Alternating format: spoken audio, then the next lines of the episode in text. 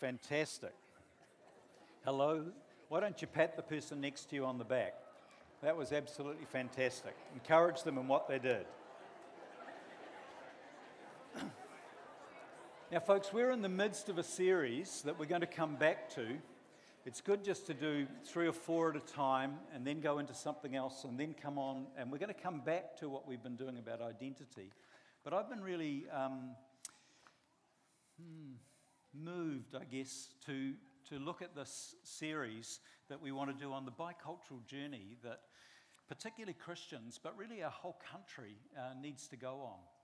Um, I think God is, is really active in our land about uh, racial harmony, racial togetherness, the church being able to embrace people of every race. Revelation says every tribe, every tongue.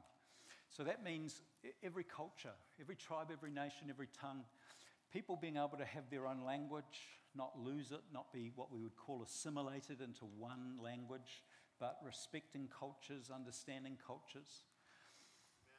You know, I was thinking as I was down here uh, just on praying earlier, um, there was a time when I would never have felt I could ever preach on the Treaty of Waitangi because it's too close to the bone for New Zealanders to go to somewhere that's controversial. I remember when we started, Morris Atkinson and I started gathering pastors together in this region here. And I would watch Morris, who was 10 years my senior, um, uh, speaking to pastors, and I would think, flip, what courage. And I remember thinking I could never do that. Now, I share this because I think some of you know things in God that you're supposed to be going on to, that God's got ahead of you, and you think, how could I possibly do that? How could I possibly be able to um, stand and not fall and not just cave into the culture and the trends that are sweeping through your school or they're sweeping through your workplace or they're just sweeping across Western culture to embrace this and that. And, and how could I ever stand up? And yet, God may be saying in your heart, I've got something special for you. And God is well able to get you to the place where you can speak into the things and do the things that He's actually got for you to do. Is that encouraging? It's just, it's, you think you can't, but in God you can. It's just there's a growth thing that's got to go on inside you. This sermon today is um, too long, so I split it into two, and I'm going to I'm going to preach half a message today. So bear, bear that in terms of the context. It's, it's important to see it. But really, what I want to highlight is that justice matters to God, and therefore it should matter to us. And the thing that I want to really bring out today is that there were three partners in the Treaty of Waitangi. There were not just the Crown and Maori people, there were three entities partnering in the Treaty of Waitangi. And what the third entity was the church. The church was so involved in the very center of the Treaty of Waitangi that we were a third entity, and that means we are still a third entity in the bringing together of racial harmony within our own country. It's still God's plan. And I'm not meaning to offend anybody in this series, but I probably will offend a number of you and one of the reasons that you might become offended with me is because as New Zealanders, we've only recently, and I mean 30 odd years or so, been willing to embrace our history. When most of us went to school, we, we were never taught what actually took place. And so there's this big void for many of us. And when we start to find out that so much injustice has taken place, it throws up questions, it makes us fearful, and we can have disbelief, we can feel threatened. But there's much in our Christian history of, of Maori, and when Europeans started to come to this country, because of, of course Maori had been here about 800 years uh, of living in the country already, um, that Christians can absolutely, genuinely be proud of. And God highly prizes justice. And in his time, he will bring justice on the earth. And I'm not talking about the millennium, I'm talking about in his time, into nations, he will bring justice upon the earth. Have a look at Micah chapter 6 and verse 8. It says, The Lord has told us what is right and what he demands. See that justice is done, Let mercy be your first concern and humbly obey your God. Other translations put it in a slightly different way, but those three things of justice, mercy, and walking humbly with God and with people are still the things that God is saying. Now, that's in the Old Testament, but it's incredibly relevant for us today as well. And when we looked earlier in the year at Luke chapter 4, at Jesus' mandate, uh, in Luke chapter 4, verse 18, um, we saw that it wasn't just his mandate, but his on, it's his ongoing mandate for his people. In other words, us as the church. And this is what it says The Spirit of the Lord is on me because He's anointed me to proclaim good news to the poor. He sent me to proclaim freedom for the prisoners and recovery of sight for the blind, to set those that are oppressed free. And that's our mandate. God cares about justice. And when we learn and we discover stuff about our own history, we not only find some amazing stories that encourage us, we also find that there is a people who have been greatly repressed in our country. And because the truth of what his, our history is wasn't taught in schools, when I grew up, I just never knew a lot of things. And understanding is absolutely essential for us to be able to judge and assess and respond correctly. Understanding is often used in the same sentence as wisdom. I never noticed this, and you may not have either, but the Bible often has understanding and wisdom together.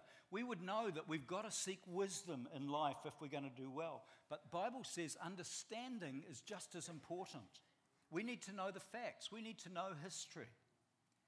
Proverbs chapter 2, verses 1 to 6 says, My son or my daughter, if you accept my words and store up my uh, commands within you, turning your ear to wisdom and applying your heart to understanding, indeed, if you call out for insight and cry aloud for understanding, have you done that? Have you gone outside and said, God, I need to understand? Crying out aloud.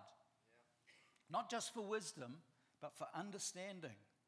And if you will look for it as you would look for silver, or search for it as you would for hidden treasure, then you will understand the fear of the Lord and find the knowledge of God. For the Lord gives wisdom, and from his mouth come knowledge and understanding. So you see, for us, we've got a justice mandate as people to make sure that justice happens for everyone. But we need to do so from a basis of knowledge, from understanding. Does that make sense? Now, I was born into a very white Christchurch in 1956. My mountain is Mount Hutt, and my river is the Rakaia. And then, when I was 13, my father won a job at Crown Lynn Potteries in Auckland, and we left the Wellington region where I was living, and I entered a school called Kelston Boys School, where I would estimate the, the population was about 30% Maori. And I noticed that the it was the first time that I'd come into contact with large numbers of Maori people. And I noticed that the Maori boys hung out together, kind of gang like. Everybody knew everybody, they were all accepted one to another. It's part of the great part of their culture. And when fights erupted on the field, as they often or sometimes would on the bottom field, it seemed that there was always a Maori guy, at least one, involved in that fight. And in my own skirmishes and fights, where maybe I was put upon or set upon by someone, it always involved someone who was Maori. And many seem to enjoy just the physicality of fighting. And I got to admit that it gave me a certain attitude or prejudice against Maori young men. And I didn't understand when I entered training college into a largely Pākehā institution in fact, almost completely Pākehā institution, this clear flow of desire that was coming from the, the tutors and the, the um, educationalists to embrace all things Maori. And there were songs, there was language, and they were always talking about the treaty and why the treaty mattered. And we would have formal meetings sometimes uh, in the evenings, and the speaker would get up, and he would, the speaker, he or she, would begin with a mihi, and they would talk in Maori at the beginning to a completely Pākehā audience. And I'm sitting there as a 20 year old young man thinking, why are we doing this? What relevance has this got to the crowd? And I didn't understand why the Maori marched on Parliament. And a woman by the name of Whina Cooper, who became a dame uh, for just her service to New Zealand. She's one of the outstanding New Zealanders of, of last century, of the 20th century. Why this elderly woman started walking from the top of the North Island down to Parliament, and then thousands and thousands of other people joined her. And that's them crossing the, the harbour bridge. I thought, why are they doing this? And then I didn't understand Bastion Point and Joe Hawke. And I watched it all on TV in my 20s and, and uh, yeah, around about the time of uh, being 20, as, as hundreds of police, Muldoon bust in enough police to stand shoulder to shoulder around the whole of Bastion Point and slowly move into the Maori population who were living there and then pull everything apart and, and arrest so many people and take down the uh, protests that had been there. But you see, what I didn't understand was in the late 40s or 50s, how the government and the council had come to a village that was in this beautiful little spot on the beach there at, I think it's Orakei, uh, there, a Maori village, and they'd come in and they'd just burn the people's houses. I didn't understand that. And they said, We've got to get rid of the Maori village that's here because the Queen's coming and it looks like a slum.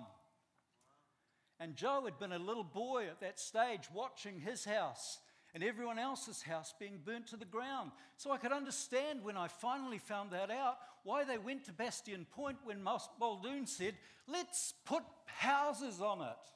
Let's sell the whole thing. And the Maori stood up and said, No, it's ours. You can't do that. And they were arrested. And Tom Scott did this great cartoon at the very end after the land had been given back to the Maori. And, and you know what they wanted was their mana. The land's not off uh, permission for anyone who's of any other nationality, it's a public park. But Muldoon, Tom Scott did a great cartoon and said the last protester, and it was Muldoon saying, No. I didn't understand that. And then I didn't understand when Maori were finally, Maori were finally getting um, uh, recompense for in the, through the Treaty of Waitangi why they were marching again and, and uh, the Treaty of Waitangi Tribunal, and why they were marching again and saying, no, no, no. I didn't understand that there was a cap that had been put on the amount of money that was given. And when you divided it all out, that billion dollars, you divided it all out, tribes would be given about one one thousandth of the cost of what was actually taken from them wrongly. Now, we in Christchurch know about insurance companies. The thing I don't like about the All Blacks is that they wear AIG. And we know what it is to say, we deserve what you have promised and what you said was right. We deserve a rebuild. What would you have done if eight years ago you had been offered one one thousandth of what your house was worth? I didn't understand that. And I didn't understand why then Ngāi Tahu changed completely and they said, okay, we'll accept it. Thought, what's that about? How come they were against it, now they're for it? Did, didn't understand that at all. You know, when I was saved in 1972, basically the church was teaching that everything Maori, ca- tattoos, carvings, everything cultural was demonic. You needed to abandon that. You needed to renounce that. You needed to basically become like us. And us was largely European or Pākehā. You know, YWAM, when they would get on an Air New Zealand jet in those days, you would hear snap, snap, snap, snap, snap, snap as they went down the plane because they were breaking all the tikis because they used to give, in New Zealand, used to give plastic tikis. And YWAM was breaking the curse off New Zealanders by snapping all the tikis that were being given by Air New Zealand. And I had no idea when I went on as a young pastor into going into prison ministry a time or two why it was a sea of brown faces. Why Maori were 15% of the population but full in prisons. It's well over 50%. And then I began to notice the power, I would say the mana, of Maori evangelists to be able to speak the gospel. I met some of these powerful guys in their prime, people like Muri Thompson and Bob Kingi and Jack Mihari and Jack Lloyd and then I began to hear snippets of news that once there had been a revival in this country that was more than the Billy Graham, and Billy Graham coming was amazing. Many, many thousands of people became Christians with Billy Graham. But I heard about a time when tens of thousands and tens of thousands and tens of thousands of Maori people came to Christ. And they, were, they came to Christ largely through Maori evangelists. I haven't got time today to speak very much about that, but you know, when, when Henry Williams, the first uh, white person to uh, go down to the East Cape of New Zealand, he, when he got there, he found a church that would hold a thousand people in it. Double this. Think of it.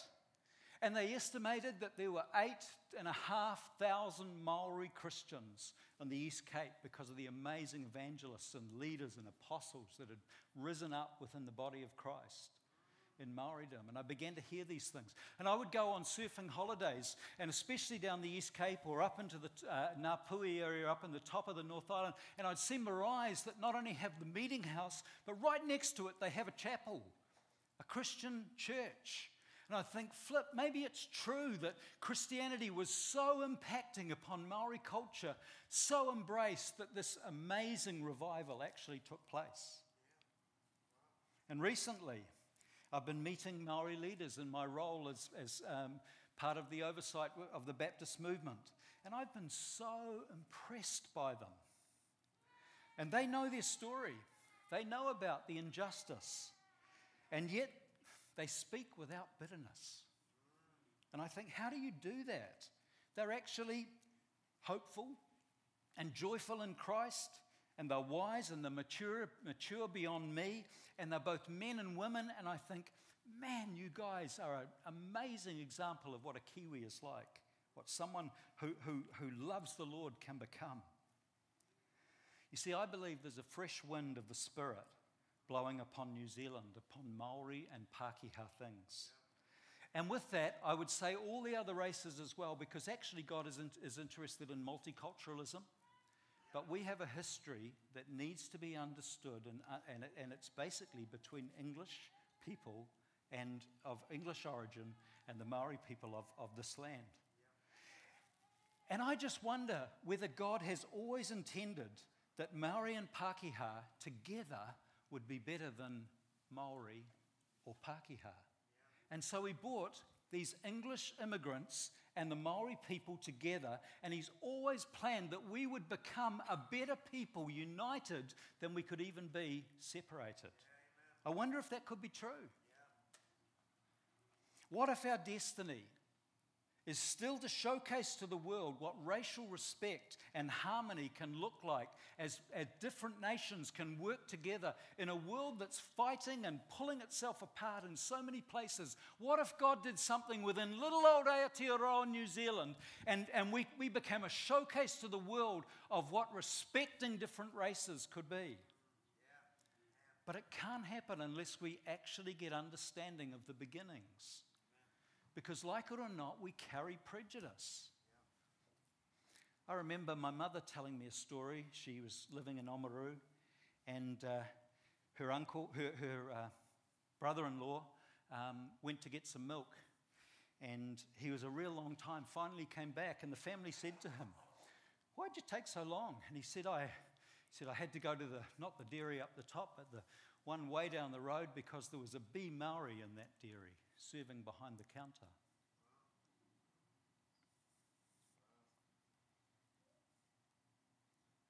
Known or, or not known, we can carry prejudice that just affects the way that things are and the atmosphere that's there.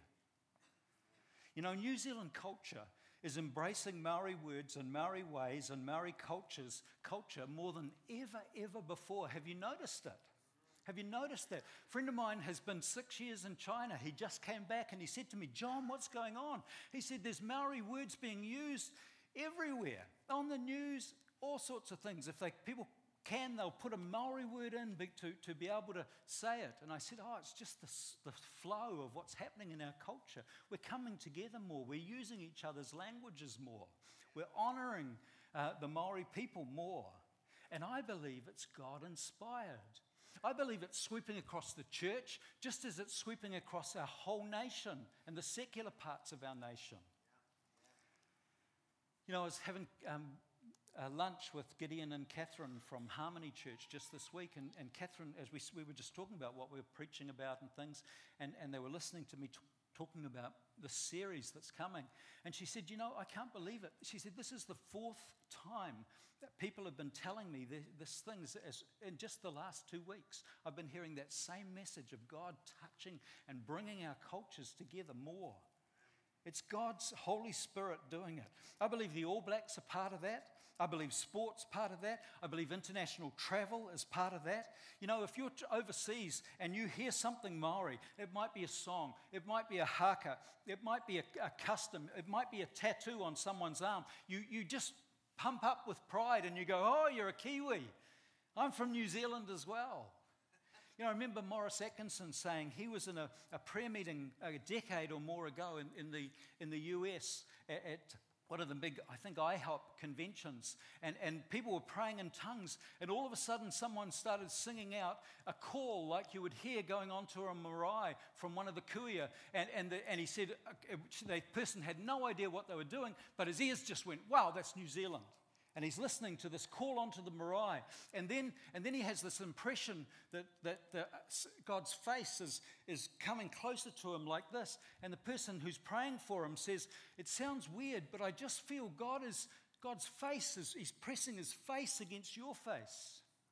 Do you know what that is? It's called a hongi. It's where you breathe together the breath of life with one another. And God was taking something that is so culturally New Zealand, the Yanks would never have got it. It just went right over their head. But anyone that was a Kiwi, immediately, Morris said, just, just tingles went up his whole body as, as he realized what God was doing in this, this wonderful custom that was saying to Morris, You're Kiwi, you're, this is who you are, and I love you. You know, I believe the wind of the Spirit blew upon the educationalists of the 70s uh, when, they, when they were standing up and saying, The treaty matters, the treaty matters. And they were teaching all of us as, as te- uh, teachers to be that we would stand for the treaty as well. And I don't know whether they even had any Maori friends at all, but, but it was trendy. Everybody was in education was talking about the treaty, and they still are. I believe it was the wind of the Spirit upon these people at that time. I believe the wind of the Spirit blew on the New Zealand government in 1975 to start the Treaty of Waitangi Tribunal and address some of the wrongs with some recompense for what has taken place.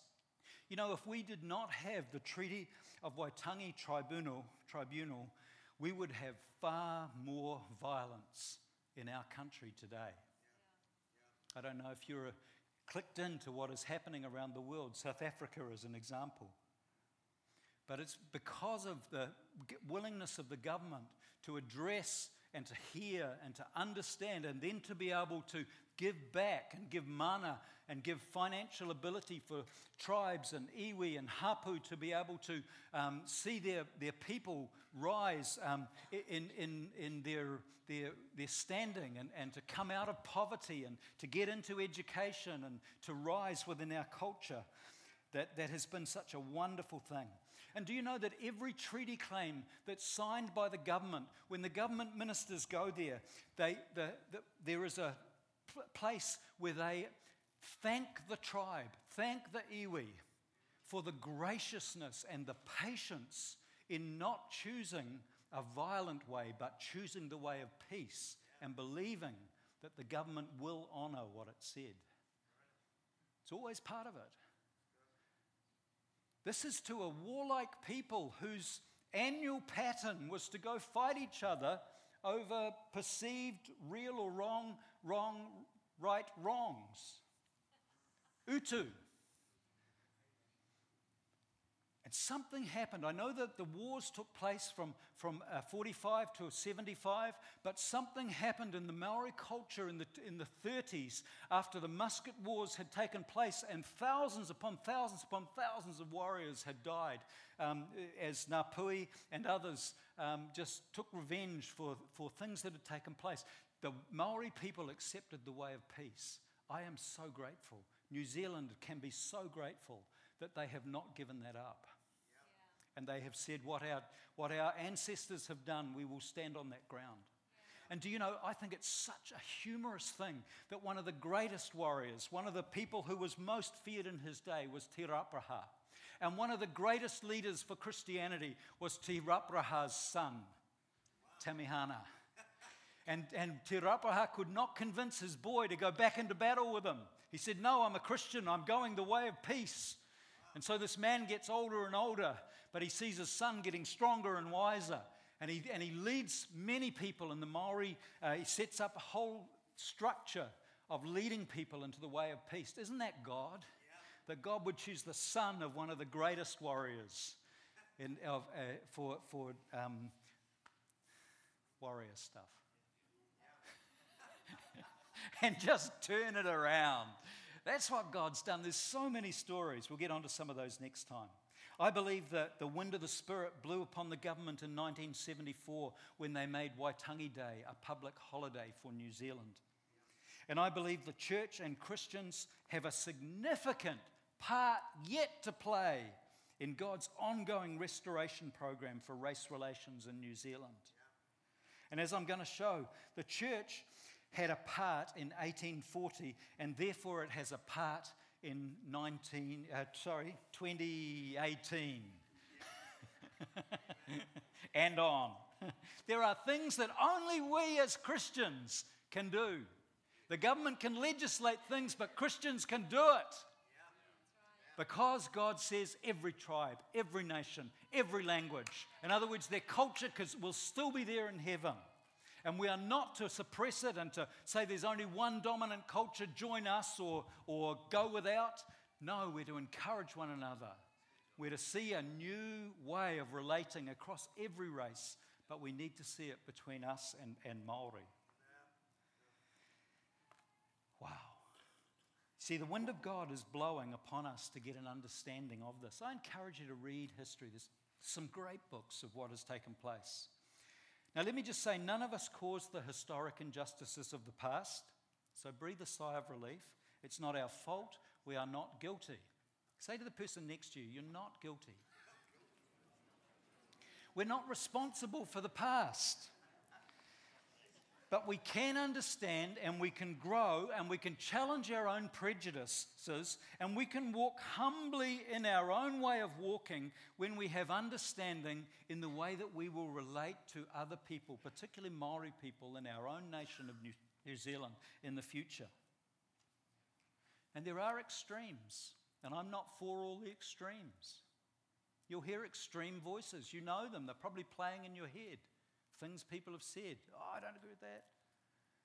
I think we can find a middle ground that we can agree with yeah. and walk forward. Yeah. Let me share just a little bit of history. Um, Christians were part of the official organisation of the Treaty of Waitangi. New Zealand was actually the last nation colonised by Britain. And Britain was hesitant to claim New Zealand as theirs due to the rampant excesses and the horrific and calamitous results for Indigenous peoples being colonised in the past. In Australia, for instance, Aborigines were shot as sport. And the land, when it was taken, was declared to have no inhabitants. And Britain, in, in its colonising, has got a, a sad history. But they were really not sure to take New Zealand at the very beginning. But they had a lot of interest in New Zealand with, with um, whales and trade in New Zealand and people in New Zealand. And in 1838 and 1839, Britain's hand was pushed by an unofficial company that sounded so official. Whenever I read about it, I thought this was the government's agency called the New Zealand Company. But it was a private company that had been told you cannot do this in New Zealand. You cannot go and just take land or buy land off anyone for trinkets and axes and etc. You cannot do that. And they, they sold the promise to shiploads of, of people and they went out and they did exactly that. And so the Britain's hand was forced by um, Edward Wakefield and his brother as they came to New Zealand with shiploads of people. They sold land that they didn't own and said it's all going to be okay. And so they had to race ahead, and they were. Uh, his brother landed four months before the first ship of uh, settlers came to Wellington, and uh, he had four months to get as much land as he could. He, he signed off um, people who basically didn't have, when it was searched out and looked at uh, from Britain in those days, didn't have the right to be able to sell the land. Eight million hectares at the top of the South Island uh, New Plymouth, all down the Kapiti Coast into Wellington as well. That's part of next week and next time. But the, the British government were not caught completely by surprise. There had been a lot of preparation already done by them. And in Britain, an influential group of Christians from Holy Trinity Church in Clapham had brought huge social reform over a lifetime of prayer and social action. They were called the Clapham sect. Are, are any of you familiar with that name? Just a few. William Wil- Wilberforce was one of the, the key leaders of that. And of course, William Wilberforce um, was the MP who said, I'm going to change the slave trade. We're going to see it abolished. And he gave his lifetime to forcing the government again and again and again, and he was defeated and he was defeated year after year, defeated, defeated. But he had behind him this group of clergy and, and strong business people called the Clapham. They became known as the Clapham sect. They were called the Holy Rollers in their, in their time, the God Squad. And, and uh, one of the Clapham guys actually wrote the name and it stuck uh, for them. And, and finally, in 1807, he finally won his battle for the abolition of the Slave Trade Act. And, and this meant no more slaves traded throughout the, the British Empire. But what I didn't realize was it didn't mean that existing slaves within Britain would be freed. They thought there'll be a global financial crisis for us if we free all the people in slavery. So we passed a law in 1807, but it wasn't until 1833 that the Emancipation of Slave Act, the freeing of all the Slave Act, was actually passed. But you can imagine the amazing euphoria in the church and in Christianity as people were praying and MPs were work, Christian MPs were working, and in 1807 they get this breakthrough that slavery is not allowed to happen anymore. These guys got so, guys and girls got so excited they looked around to see, as well as continuing that to the point in 1833 where it came free, uh, completely um, uh, all freedom for all slaves. Um, they looked around for anything else that they could do because they were such a social justice group. In other words, they believed in the kingdom of God.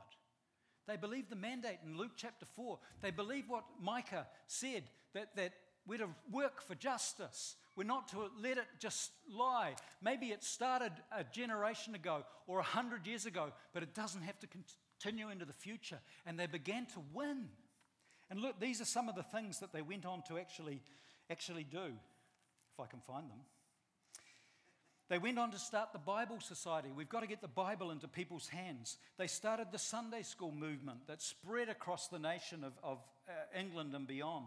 They abolished child labor. They improved the labor conditions in mines and factories. They founded the ragged schools that fed and educated over 300,000 underprivileged children in England. And they cleaned up London's drains. These are Christians who are fervent to see the kingdom of God affect society. And they also started a mission organization, an Anglican mission organization called the Church Missions Society, the CMS. And it was this society that sent missionaries out, firstly into um, Australia, Samuel Marsden. And then Marsden came across into New Zealand, and in 1814 he preached that amazing first message on Christmas Day of the gospel of Jesus Christ. And they also sent out a man called Henry Williams, who was, he wasn't a wimp Christian. He was an ex uh, naval officer, ship's captain.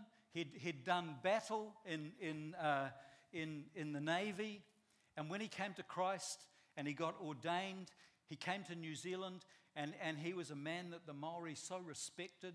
They carved a picture, a, a carving of him into the Treaty of Waitangi uh, treaty house because he affected Maori culture so much. There are stories of him going out between warring tribes and, and, and convincing them that, that they needed to stop their fighting and, and come to a, a place of peace.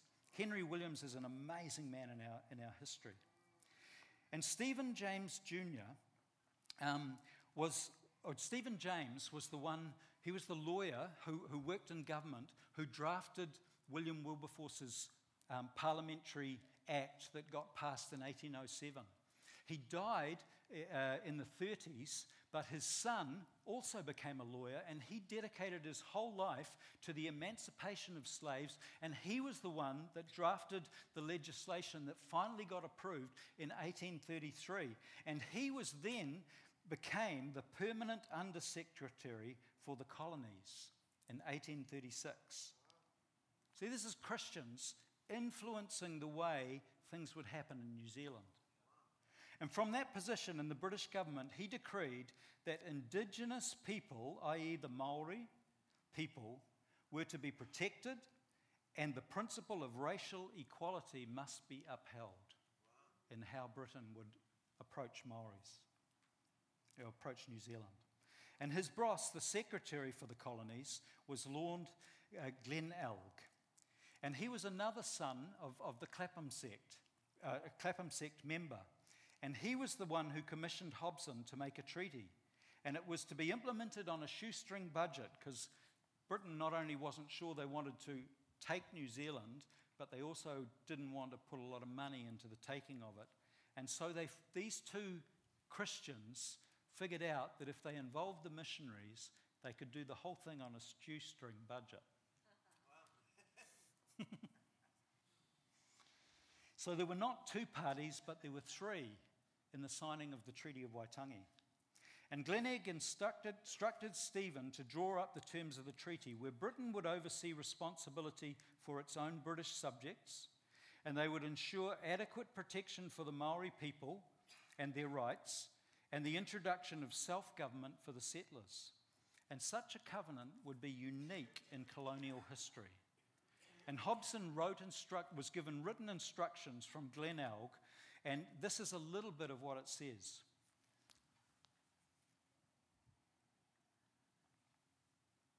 I have already stated that the British government acknowledges New Zealand as a sovereign, independent state. This is before the treaty. So far, it is possible to make that acknowledgement in favour of a people composed of numerous dispersed and small tribes. But the admission of their rights, though inevitably qualified by this declaration, is still binding on the faith of the British Crown. This is the British government determining that they, what is going to be done will be binding upon them. And then he, then he writes this However, the Queen disclaims for herself and for her subjects every pretension to seize the island of New Zealand or to govern them as part of the dominion of Great Britain unless the free and intelligent consent of the native people, expressed according to their established usage, shall first be obtained. And that's why it's a unique treaty across Britain's history. And so Hobson came to Waitangi, and Busby, who was a British person of standing. And Hobson wrote the treaty articles, and Henry Williams and his son, who had become quite a specialist in Maori language, translated it. And then Henry Williams used his influence to persuade the Maori chiefs to sign. And without the Clapham sect and the missionaries, there would never have been a Treaty of Waitangi. He courted, Williams courted the chiefs and he explained that this was the British government honouring their request for protection, and without his endorsement, there would never ever have been a treaty.